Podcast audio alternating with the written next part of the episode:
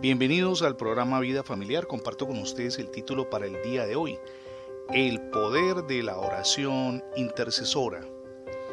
Permítame iniciar con un interrogante.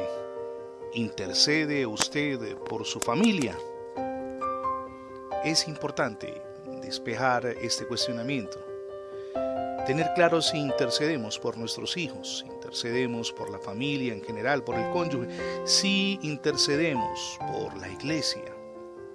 No importa que las personas por las que intercedamos sean muy dignas de muerte, aunque sean las personas más pervertidas y pecadoras, es importante interceder por ellos.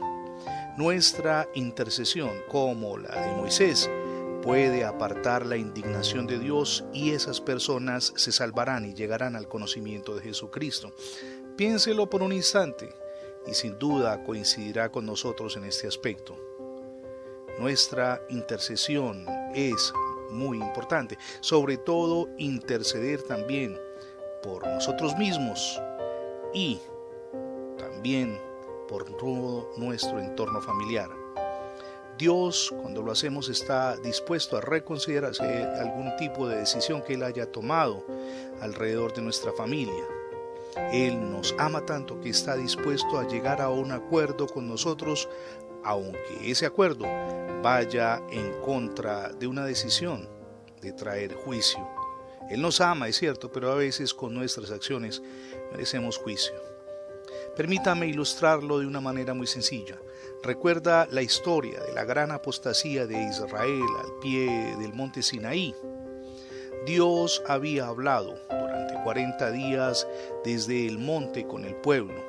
Habían oído la voz y los truenos y visto el fuego y los relámpagos, pero con una facilidad aterradora en la misma sombra de la nube que ocultaba al Dios Todopoderoso, cometieron aquel terrible pecado de apostasía y corrupción moral, pues en la adoración egipcia la apostasía y la corrupción moral iban siempre de la mano.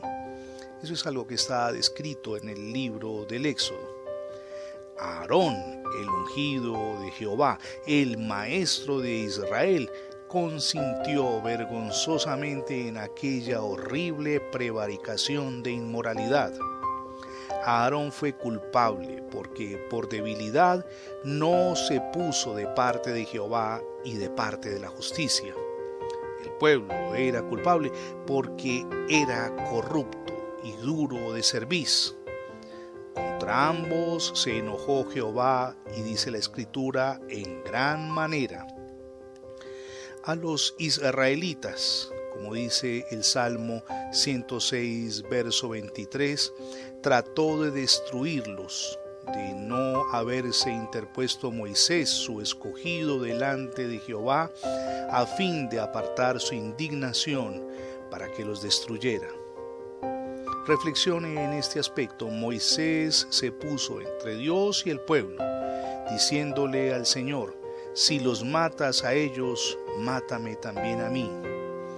Y Dios no se atrevió a pasar sobre el cadáver de Moisés y no destruyó al pueblo. Eso es el fruto de la oración intercesora, capaz de detener la justa indignación de Dios. Su familia, sus hijos ameritan el que usted interceda diariamente por ellos la palabra de Dios abunda en ejemplos de intercesión.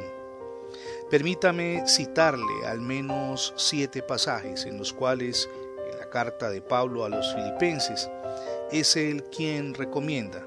Por ejemplo, Filipenses 1.4, siempre en mis oraciones rogando con gozo por todos ustedes. En Filipenses 1.9 dice Pablo, y esto pido en oración su amor abunde aún más y más en ciencia y en todo conocimiento.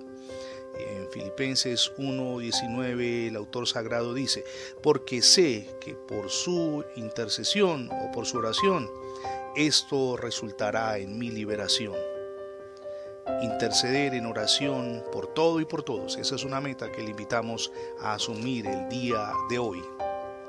Si no ha recibido a Cristo en su corazón, hoy es el día para que lo haga. Permita que Jesús gobierne su vida, pero también que tome el control de su familia.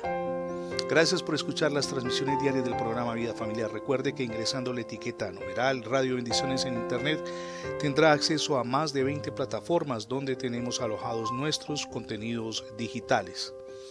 También nos gustaría mucho que se suscribiera a nuestra página. Es sencillo, facebook.com diagonal programa Vida Familiar. Somos Misión Edificando Familias Sólidas y mi nombre es Fernando Alexis Jiménez. Dios les bendiga hoy rica y abundantemente.